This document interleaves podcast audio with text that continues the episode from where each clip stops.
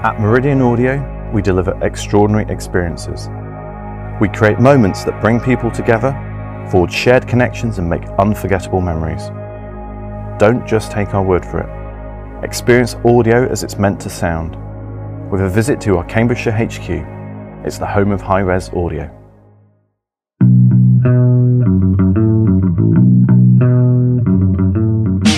Hello, everybody, and welcome to the Integrated Home.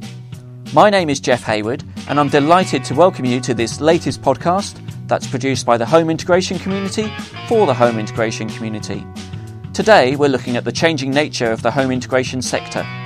Where has the industry come from? Where is it now? And where is it going? How does this evolution affect how integrators do business? And what are the implications for the value that the industry places on the services it provides? We'll also be looking at the challenges of dealing with customers from different age groups and different nationalities. Welcome to the Integrated Home.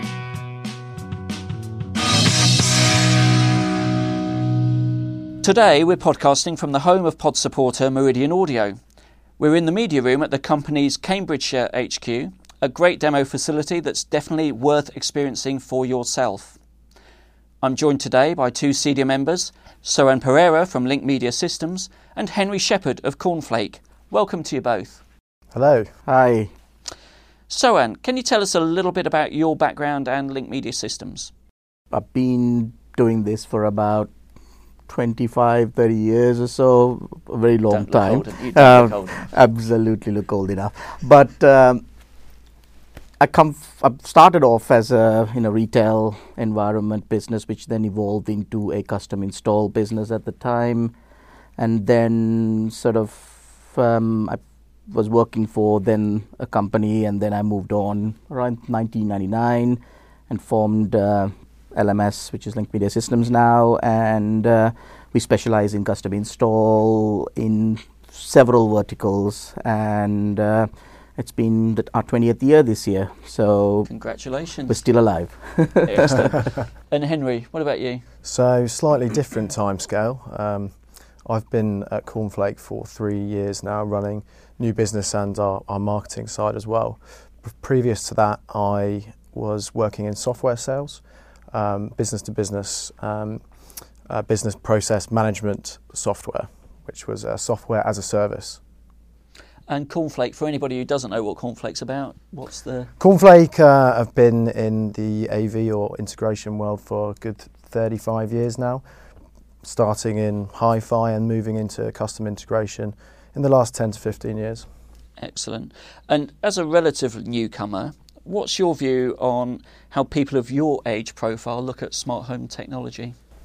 Ah, an interesting question to start with. My age profile of custom integration is not massively known, if I'm perfectly honest. Most of our customer base are obviously slightly older than myself, um, being 29, mainly because of the cost implications um, and the home, home ownership. I'm also a London based person, so I don't see a lot of home ownership in my age group. So, the pretty much what people know is IoT devices, and that's the limit of what they can do. However, they love what they have seen. It's very much hands on. Everyone wants to get involved with voice assistants, especially messing around with them with uh, applications where you can obviously have things like your lights turning different colours for when your pizza's in the oven. So that's kind of the limit that I've been seeing in my age group outside of the industry. Do you think there's a perception in in uh, your age profile that everything should be available and free, Um, yes, to an extent. To an extent. or indeed wireless? Actually, Uh, wireless, yes, 100%, um, because everybody's so used to everything being wireless. Um, grown up with mobile phones for the majority, um, grown up with wireless laptops for the majority. Um, dial up is a thing of the past. Um, wired speakers for most people is also a thing of the past. Um, I don't know many people that still operate with hi fi systems outside of our industry bubble. so most customers at Cornflake over thirty. Yes, majority. Of Yeah. course, there are some outliers, as with any sample group, but the majority of our customer base is, is definitely 35 plus. What about for you, Sohan? Same sort of situation, quite a mature age group of customer that you're dealing with? probably in regards to sort of our residential, sort of single property residential business, um, I would certainly say the demographic is certainly well into the 40s and 50s, I would guess. Mm-hmm. We do have some young property developers occasionally come to us, and that's more for a sales reason and choice than for particularly looking to add technology to their own systems. So they see that as added value, uh, our services, and that's what it is. But mostly, I would say, certainly the higher age group, we don't see a lot of the lower at all. Um, and would you say that there's a greater acceptance generally amongst all age groups around where, what technology can deliver today? I think so. The I think the there's two perspectives. I, I would certainly say the younger generation is looking for the new gadget or the new technology piece, and the older generation, I would say, is more looking for a lifestyle or ease of and convenience, because our technology adds has two sides to it. I think it's all the gadgetry to it, which hopefully we as a business don't promote too much. Certainly, um, we more on the are on the side of the convenience and you know, we can look at technology being overt or covert, and we certainly are back on the covert side where that's what custom install is about, making that whole sort of um, automation within your environment, but keep it very much in the background. And the user doesn't really need to see that part of it, but just simply interact with the technology in a simple manner. Are you seeing any difference in the profile between men and women getting interested in the services that our industry provides? Um, no big difference, I would probably say. Because certainly at our, that age group that we've just talked about, the both um, male and female clients are looking for the convenience. So therefore, they're they're not buying that next gadget like we used to in the old days of selling hi-fi. It was a very ma- much a man's thing of buying a hi-fi system. It's a very macho thing where is nowadays it's not about buying a hi-fi system at all. It's about the convenience and the lifestyle, and I think that attracts both. If if anything, more of our private single clients do tend to be women who interact with us more. Although they are the, both of them are the client, our project teams deal more with the lady of the house than the other way around. I'd say. So the days of the man cave are for the past, are they? Perhaps, perhaps. But I would totally agree with what you're saying there. Um, the woman of the house is, is very, very important for us to appeal Because it's, it's, it's, a design concept. So we, we're very much spending all our time trying to figure out how to design our technology into the infrastructure and the interiors and the thing where we are not trying to clash or fight them, but just sit in the background. And that always seems to be more driven by the lady of the house the importance of having the interior designer on side in this Absolutely. process is so important, and, and more often than not, the lady of the house is the person that interacts with that that that yeah. stakeholder the most. Do you think that matches well to the the male dominated profile of the industry? Do you think integrators are very good at actually understanding their customer in that respect? We have female and male staff, and that is something that we've consciously made an effort to make sure that we have that diversity within us. I mean, we're a slightly strange company. I think we have like 19 different nationalities, and the split of um, sort of uh, female to male is probably a 30 70 split, but certainly a lot of our key people that actually design systems and interact are female as much as male. I, I personally think that as long as you have a extremely consultative approach in the way that you're selling and understanding the needs of the client. It's not necessarily whether you're male or female and who you're selling to. It's it's understanding the needs and making sure you're you're diving down into that. And if you can do that, it doesn't really matter if you're a guy or a girl. Yeah, we certainly don't make a conscious effort to put somebody yeah. in front of. Or we yeah. don't we don't wet our audience and try and put the right person in front of them. That yeah. really, you know, it just seems to happen the way the project split. But no real conscious decision on that part. And you mentioned the nationalities you've got at, at LMS, Link Media Systems. What about dealing with different nationalities? Because in London, everybody's from a different culture and different background. Does that make selling or presenting the industry to them more challenging? It certainly is more challenging because I think the cultural differences of purchasing choices and purchasing methods that different cultures have certainly are a challenge in London to understand them. And you know, you can get one nationality that doesn't even discuss price. Yeah. And uh, that that's that's ideal customer. Yeah. we all want those.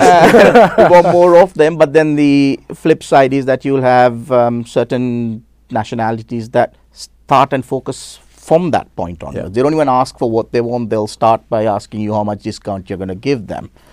And I, I think it's not a bad thing, and you shouldn't look at it as a negative, but just be aware and I think be more aware of what who you're dealing with and understand their cultural differences. And even if you look at London as a whole, where a majority of our business is done, the nationalities that we see are probably one, ha- Yeah. one hand. There's one hand. So you have mostly a lot of Russian clients, a lot of Arab clients, a lot of Indian clients, and a lot of Chinese clients now. And then the rest is made up of all sorts of other European nationalities. But the four key, because they are the ones that are buying property in London and uh, Their their driving money. factors are all very different as Correct, well. yeah. Some some may be looking for service afterwards, and some may just be looking for that initial uh, technology integration. And understanding where those drivers are is so important when discussing with the stakeholders. Yeah, but the one important thing here, though, working with different nationalities, is that we find that those nationality, multicultural clients that we have are non-resident clients. Right. And they, for us, certainly, they are mostly investors who probably spend a week, maybe Yeah, two a year weeks in their properties. Yeah. So therefore, they make choices very differently to a resident client who actually is then going to live in that house. What sort of differences? I suppose they don't put to, uh, enough, or they don't put a lot of emphasis on how the system functions. They'd like to put marquee things into their projects because they like to. Sh- it's it's a it's a statement. I want to show it off. I've got something bigger, better, or brighter and smarter than the next Yeah. person. Whereas if somebody is going to live there, then they're going to come from it from a slightly different angle and say, how do I live this gonna live lifestyle this and how am I going to use it? How am I going to interact with it day in and day out? And it is challenging for us to cr- create systems that people use only once a week. Simply because Once a year. once a year, sorry, not once a week, sorry, once a year when actually you don't know if they'll remember how to use it when they come back. So Yeah. making those systems really simple and intuitive is a hugely important thing for us to be able to do, because you, it, and the second thing is actually maintaining those systems and being able That- to come back and look after them. So we always say to these clients, Make sure you- have a good maintenance agreement with us and get their agents to call us a week prior to them arriving in London so we can do a full check of the system and make sure everything is working because Yeah. somebody switched something off and they come in and they can't turn their lights on or their heating doesn't work or their alarm system's not We're the first one to get the call. Correct. So Yeah. rather than take the we call, do exactly rather- the same thing. we don't want that be- call. we'd rather be proactive and do Yeah. a ta- check of those systems for them. And they don't need a great maintenance agreement because we know they're not going to call us out 20 times a year. It's that, you know, we'll check the system once a year, but more importantly, do those proactive checks on the very rare occasions they do come into town. And, and from a business perspective, Henry, I, I guess that some clients want to do business with you in a different way. in terms of the, the contract and what we're doing for them, I can very much echo that some uh, jobs it's very much focused on the service side of things and uh, how we're going to set up, but only pay for a limited period of time rather than over the full year. Uh, and very much driving factor for most of our foreign clients is that service side now, and we're seeing that trickle down through the architects, interior designers, and uh, developers that are talking to us, and it's becoming the key focus. Does it help as well having business that's overseas so that you're more understanding of where these cultures are coming from? I mean, do you do work overseas? Yeah, we've got we've got work overseas. We d- most of it is has come from because we've done such a good job for a client in London, and then Mm. we've gone out to various other places. So we're actually normally implementing the same system wherever it is we're going. So it then feeds back into what they're doing here. Mm. But yeah, we understand it to an extent. And uh, uh, Link Media Systems, you're in India as well, aren't you? Yeah, we've had an office in India since I think 2008 or thereabouts. So quite a long time now, and it's a Mm. well-established base for us, and um, it works well. You know, it's a it's a different market. We do different things there, and it's not the same uh, diverse set of sectors that we would work with in the UK. Yeah, yeah. But certainly, we do very high-end residential and uh, hospitality mostly out there in India, and uh, it's a it's a it's an interesting challenge. But now established, so really doesn't take a lot of looking after in that sense. I guess the big point is that we're in a global marketplace. You know, the the, Yep. the people can come from anywhere, so you just got to be open-minded and and understanding of what's different. Absolutely, yeah. AWE are proud distributors of Sony televisions and home cinema projectors, bringing you the best content from lens to living room. For more information, visit awe-europe.com. So it's hot seat time. Sohan, we're keen to find out a bit more about what makes you tick. Henry has the questions. Are you ready, Henry? I'm ready. Okay, let's go. Sohan, what job would you do if you were not an integrator? I'd be an architect. What's the most amazing product you've seen in the last two weeks, Sohan? DSP 750. It is an amazing involved DSP speaker, and uh, everybody should take a listen on that. Who's that manufactured by? I think it's manufactured by Meridian Audio. Which product of the last 10 years has most impressed you and why? Lighting control, because I think we interact with lights, whether it's natural or artificial light, more than anything else. What is the best piece of advice you've ever had? Don't go bust. What superpower would you most like to have and why? Supervision, because I could calibrate a video picture better than anything else. Nice. What has been your single most memorable industry experience? Listening to a Meridian 861 with room correction about 18 years ago. And finally, you're hosting an industry Come Dine With Me. Who would you choose as your three guests from the industry and what will you cook as your main dish for the evening? I, I do love cooking and grilling and stuff like that, so I would probably have. This is a Mountain weird- oysters. That's what. Mountain oysters. Trick question, though. isn't it? I don't know. this is this is you know I'm not, whoever you come up with, somebody else is going to be upset about it. So I'm not answering. Barry Sheldrick, Capes, Patel, and That bloke at Cornflakes. Cornflake. What's that Oh, guy's name? Gary, Oh. Gary, Gary something. I can't Gary, remember. his surname. Gary's something, but no, I Gary would Lewis? cook Gary Lewis. That's you it. sure? Absolutely, and I would probably cook a actually Ian Bolt. Oh, Ian Bolt. Yeah, Ian so Bolt, Gary. We'll have, we'll We'll have swap Ian, him Ian out. Bolt, Oh, yeah. We'll gonna swap him out. We'll have oh no, we'll have four. Excellent. Brilliant.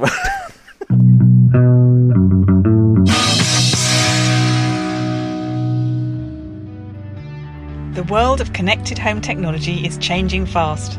Make sure you're ahead of the innovation curve with a visit to Integrated Systems Europe. The show takes place at the RAI Amsterdam, 11th to the 14th February 2020.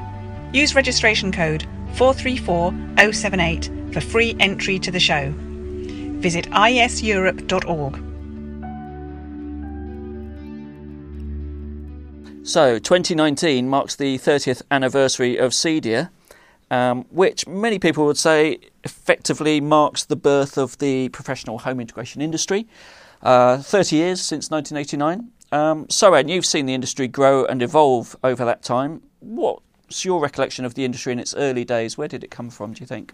I was there actually in 1994 in Yorkshire. I think it was in Yorkshire somewhere that we had our first, uh, what I think was called SETI or something back then. And it was our first CEDIA event. Uh, it was basically very little to do. It was mostly small multi room systems, I think, and then the advent of home cinema was the real catalyst for custom install and installations as a whole. I think back then I still remember. I think QED were the and Linn were the only two people who ever did a multi-room system. So everybody did a bit of both. So, it was very much driven by hi fi and, and the advent of home cinema as a, Yeah. a lifestyle choice yeah, that's what I would. That's my recollection, and then obviously that then evolved into all the other systems of automation. I think lighting control was one of the other easy add-ons at the time, and then you know we've since there isn't a technology that we don't integrate anymore within the projects that we do, and that's quite exciting. And now we go beyond that to looking at analytics as much as just the technology and how people interact. And Cornflake actually started off as a, a hi-fi shop, didn't they? We did indeed. For a very long period of time, we were uh, actually called Fitzrovia AV, and people would come and uh, listen to hi-fi in the mornings and have their uh, cereal. And then it was known as the cereal shop, and then the cornflake shop. So now we are cornflake. Yeah. And how far do you think it's moved since those hi-fi days? What's what's the sort of business makeup of, of your customers these days? Well, um, I, if I don't say customers, but if I go sort of the, what I see as the industry, I can certainly equate it to what I've seen in business as a whole over the, the last 10 years that I've, I've been in business. And that's very much a shift to as a service model, um, moving to um, recurring revenue month to month. Uh, and working backwards to one-time sales to support that revenue model um, I think is one of the most important things that we have done is to keep our, our, our, industry sustainable, and it has shifted in the last five years to do so. And presumably, there's there's a, a real shift from having those old retail storefronts that were doing hi-fi sales and custom. So and you must have seen that. Yeah, I mean, I think one of the main reasons, sort of, I moved away and started Link Media Systems was simply for that reason that you could not do our industry a service by being a retail outlet still and being able to deal with it. I think you, I thought you could wear both hats, but I don't think you really can. You need to focus on one or the other, and I think it's the distraction of running a retail business while trying to run a custom install business. They're two totally separate entities, I think, in totally different ways that you should look at them. I mean, and retail, whether you like it or not, especially with the advent of the whole internet and the online yeah. business, has just disappeared. So it's moving away from selling products, effectively. Absolutely. I mean, we, we don't. We like to think we don't sell products. We do, but we like to think we sell a service first and foremost. And we were talking about it earlier we with Henry and just discussing yeah. that. You know, we are very much a service based industry and we should think of it that way and focus on it that way and not look at somebody who just sells a service once they've sold a piece of hardware that goes with it. It's actually the service and the hardware is the add on to support the service, not the other way around, which it used to be. And it's a better experience for any client to do it to do it that way. Yeah, absolutely. Because you're selling an amazing experience ongoing that you can then service down the line. Yeah. Much like the high street has moved away uh, from selling records to things like Spotify, where yeah, you're I paying for as a service month on only month. Only a couple of weeks ago, I was walking down Tottenham Court Road and reminiscing what it used to look like. Jeff, you probably remember Henry wasn't. What are you trying enough. to say? He wasn't born then. I'm not sure. I, I'm not sure I was alive. but there is not a single store that does what it used to back then, and it's all restaurants, restaurants, restaurants. Whereas all of those used to be hi-fi shops. Yeah, yeah. Okay, then. Well, how do you put a price on an experience, though? Easy to do a product, isn't it? You, you don't. I think that's the the beauty of it. You don't. It's it's exponential, and it, it is what should make our industry grow because if you don't put a price on it, it is what the customer wants, and they should be paying for that constantly. Constantly enjoying new yeah. new things is something you want to keep paying for. Mm, okay. Makes it a sliding scale on, ongoing. Yeah. Because it's a long term relationship, it's not a one off install. Mm. Okay, so it's part experience, part a relationship with a, a, professional who can effectively look after them for Correct. a lifetime. Agreed. We're probably one of the very few disciplines in the construction industry that have that space. And it's it's very useful for us doing that because yeah. we do build those relationships with with end clients. That then means we can talk to the other um, industry uh, characters such as our interior designers and architects yeah. and talk to them about why this is important. So, being part of the construction industry now, whereas perhaps at the start it was seen as uh, the hi fi industry, is actually helpful, you think, to being in business today? What, thinking of ourselves as a construction yeah. side? Yeah, I think so. I mean, we certainly we don't see ourselves in being in any other industry other than the construction industry. It is what who we are. I mean, I've only and ever seen it as that that way since I've been in this. In so this it feels world. completely natural for you. Yeah. yeah. yeah. we've seen that evolution yeah. happen. Of we never ever heard of a contractor till sort of maybe the last 15 years or so. I mean, in the early days, it was just you, a customer called you, you did something for them, and that was it. it was very rarely in new build. It was mm. always in a retrofit or a installs type scenario. Whereas now, almost all of our work is either in a total refurbishment or that. I don't know much where we ever do any retrofit stuff anymore.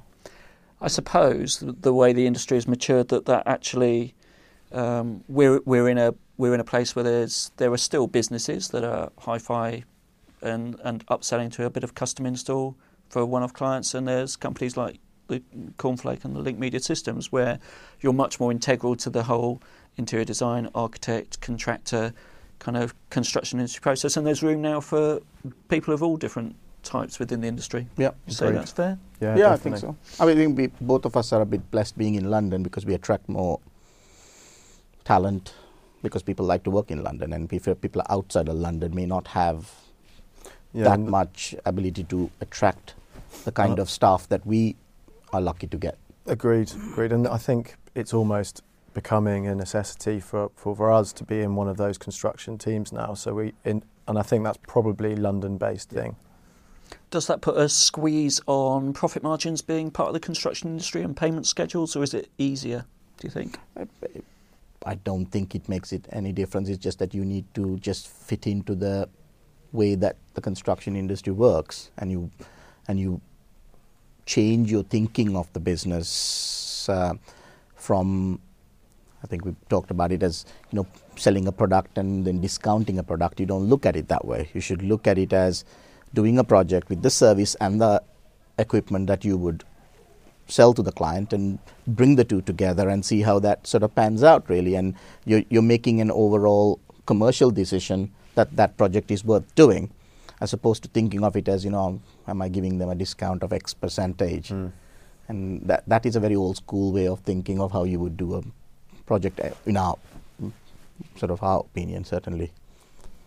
Would Yeah. you agree with that, Henry? I, I would agree with it, and I, uh, you know, we do see it that we are battling perhaps more to tender lines and uh, particular prices that we're given given. But once you are working with a team that you are comfortable with, then they understand the ongoing value. Perhaps those margins aren't squeezed so much. You might have to do so to get your foot in the door for an initial relationship, but after after that, I think everyone starts understanding the value.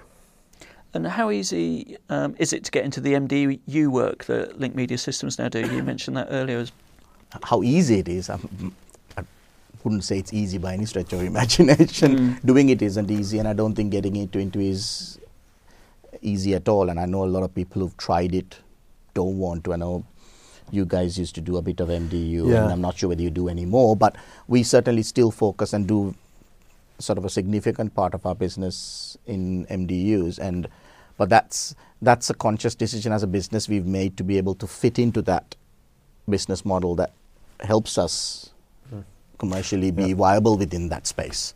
Yeah, and we, um, we're sort of relatively different in fact that we we don't aim to get to get involved with it. We may ask to be involved with it quite regularly, and we will do so then. But we don't do any active development towards it. However, there's a lot of a lot of work in, especially the communal areas, that does seem to come through our you know our marketing and business development streams, even though we're not really necessarily targeting it. what's different? How do you need to be geared up for it that's different to a, a normal integrator dealing with a uh, one off client? I think you need to be commercially geared up. The finance element of how you fund a project like that. You know, traditionally, you always a client pays you and then you do the work. In that end of it, you don't. It doesn't work that way. You do the work, then you get paid. So it's a total flip. Yeah. So you need to get used to that and be able to deal with that. And secondly, I think it's the being able to logistically arrange uh, your project management and teams to be able to deal with these projects and the timelines that shift constantly and the sort of vagaries of the other delays of the other trades within these things because in a house it delays you it delays you but when a big MDU is delayed then your impact on your resource is quite big and being able to deal with that you know I suppose E- your- each company your- will have to deal with that in their own way, but um, I don't think there's a, uh, a magic wand or a one single answer to how to deal with it. It'll it'll be different to every company and depending on how many people they have and so on. You were going to say something. I would say, well, especially when there's delays and we're the last people on there and it's our fault. We're always the first in, last out. Yeah. First in, It's a- last it's a out. struggle. yeah, excellent.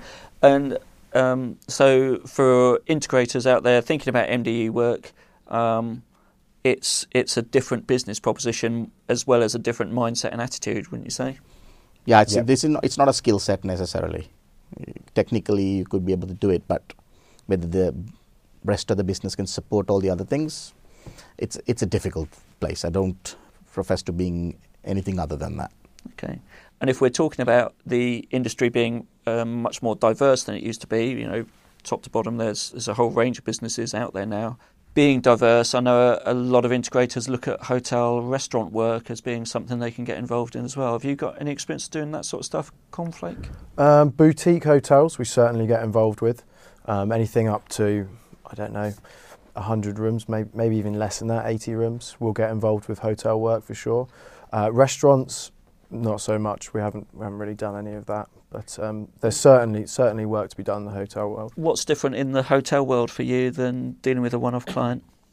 Um, again, it's much more like working uh, in in the MDU and commercial world, um, but you're also looking at much more difficult systems than just a single residence. The, uh, especially if you're looking at really large video matrices, there's quite an intricate part of work to do there.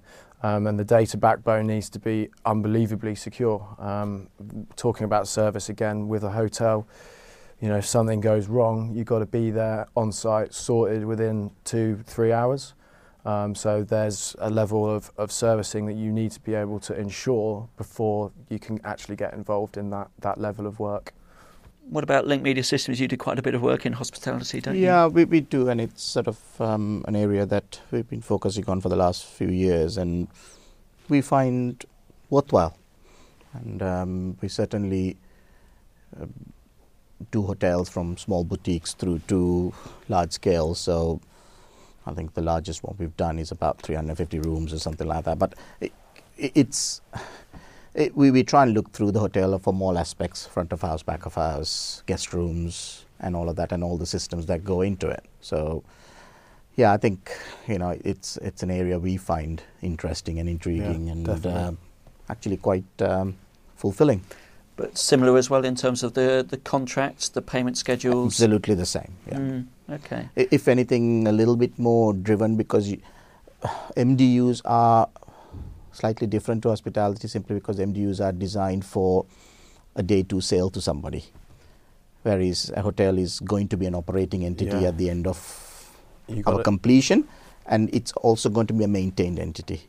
MDUs very rarely do we get maintenance because we don't know who's going to buy it. So, a customer buying from a, a syst- apartment we've done might go to Henry to buy a day two system from because they've had a relationship with them. So that that happens all the time. Yeah. But it's a hotel is very different because we are actually designing a si- uh, hotel from start to the day it opens and then follow on. It's a very long term Yeah. journey for us. It's it's it's for the lifespan of the hotel if we do our job right. One of the other things you mentioned that you're selling now that wasn't necessarily the case when you started off was data analytics. Do you want to just talk a little bit about yeah, that? Yeah, I mean it's just uh, in a, in a, it's mostly relevant in commercial and hospitality spaces about you know space usage, crowd control, noise pollution, all of those things that our systems can give that information analytics to the facilities and the management of that hospitality or commercial facility to be able to deal with that. And that's not something us as an industry has ever done before, but it's an, it's an interesting part, and I certainly don't know if everybody looks at that, but we certainly see that as a quite a unique thing to offer in the from the technology side. and other services. Uh, I I know that Cornflake started off as a hi-fi shop, but AV and home cinema is a proportion of your business now. But there are other things that are, are filling the gap on the projects. Yeah, for sure. Um, I mean, as we all know, window treatments is such a huge proportion of residential properties now. Um, it's a lovely area to look at. Um, but you know, as, as I think we said at the top, anything that's running on IP is something we can control. So it's um, a very exciting thing to be doing. So we're in a diverse market. Um, lots of different customers out there, as we've talked about. What do you think are the biggest challenges facing integrators today? The perceived danger to the industry, I think, going back maybe one year, was the advent of IoT devices and how that might affect the integrators' um, lifespan and how we, you know, how we compete with those with those big, big markets. Um, but I think you know over the last year or so we've realised that actually it's going to help us in the long run, um, especially by bringing consumer knowledge uh, at perhaps a lower level of what we do and understanding the intricacies and difficulty of what we do. And it's actually given us a boost rather than um, taking away our market space. Do you agree with that? Yeah, absolutely. And I think it's just sort of what you've said just triggered the idea that when the easy plug and play music systems were being touted around the industry as a whole thought oh god what are we going to do but i think that plug and play business for a consumer who's going to do it himself was never our customer i think that's how we need to look at it and look at those products as things to enhance our systems it may be a little less money than we would have liked to have made on it but nonetheless shouldn't discount it but embrace it when people ask us for those systems, don't say, oh no, Yeah. you can do it yourself. Say, yeah, sure. Definitely. So when you're looking forward for the next two, three years, or even further beyond that, what uh, what are you most concerned about? What are you planning for? Planning for a good pipeline, I suppose. Yeah. Work, I think is what everybody wants. Make sure that you know you got work going forward, but also for us as a business to grow and for our people to grow as well alongside it. You know, making sure that our people have key roles and key positions to take part in a business, and I think that's quite integral to us. And we certainly consider our, all our people that work for us as family. Yeah. And uh, because of who we are, and because we have such a multicultural, London is a second home to them. So therefore, we are that surrogate family, and it does create a very good and amazing workplace because of that relationship. People who work together seem to socialize together on their time off, they spend their weekends together, which is quite nice to see. And I certainly, it's not an experience I've had in the past, and certainly see that more and more now. And I think it's just to keep growing that element of the, you know, the social side of our business as an entity to keep so. Yeah, I think technology changes have always been. I mean, you know, the iPad was meant to kill the the control system, wasn't it, at one point? yeah, and sure. the, the, the Didn't hap- touchscreens survived. Um, the iPod was going to kill high quality music, and in fact, here we are at the home of high res audio, and it's it's still with us today through Tidal and everything else. You know, you can get good quality music, can't you? So what people are buying more records now than than uh, they were in the last uh, the last thirty years, I believe it was. yeah, precisely. So I think there are there are technology changes, but I, th- I think what's interesting is what you talk about in terms of how, as a business, it's almost like it feels like it's grown up. Yep. The, the Mm. industry and running a business is now it's not a hobby anymore. not a hobby. Absolutely, and, and Most think- um, businesses before was quite a lot of hobby, wasn't it? People sort of had an interest in audio and got into opening a hi-fi shop, and you know, it's things like that. I mean, you yourself, you know, when you said it was a place that people came and had breakfast and had cornflakes, that's not. That is a social sure. hobby business, and Yeah. it was, I'm sure, very fulfilling at the time. But I think just that it's changed now. And uh, we certainly still have those things where we'd like our clients to come and have a drink with us and, you know, have an evening or something. And, you know, that's quite an important element of it. But it's in a slightly different context. Yeah, a much more focused contact. Yeah. Very good. Thank you very much. Thank you, Henry and Sohan, for your contributions, and thanks to Meridian Audio for hosting us here today. Remember, we're available free on podcast platforms everywhere. If you're enjoying listening to what we have to say, then please do leave us a review on Apple Podcasts. You can follow us on Twitter at IntHomePod, on Facebook and Instagram at Integrated HomePod, and on LinkedIn at the Integrated Home Podcast. The Integrated Home is brought to you with the support of Meridian Audio, AWE, and Sony. We are a Wildwood and Alpha Media production.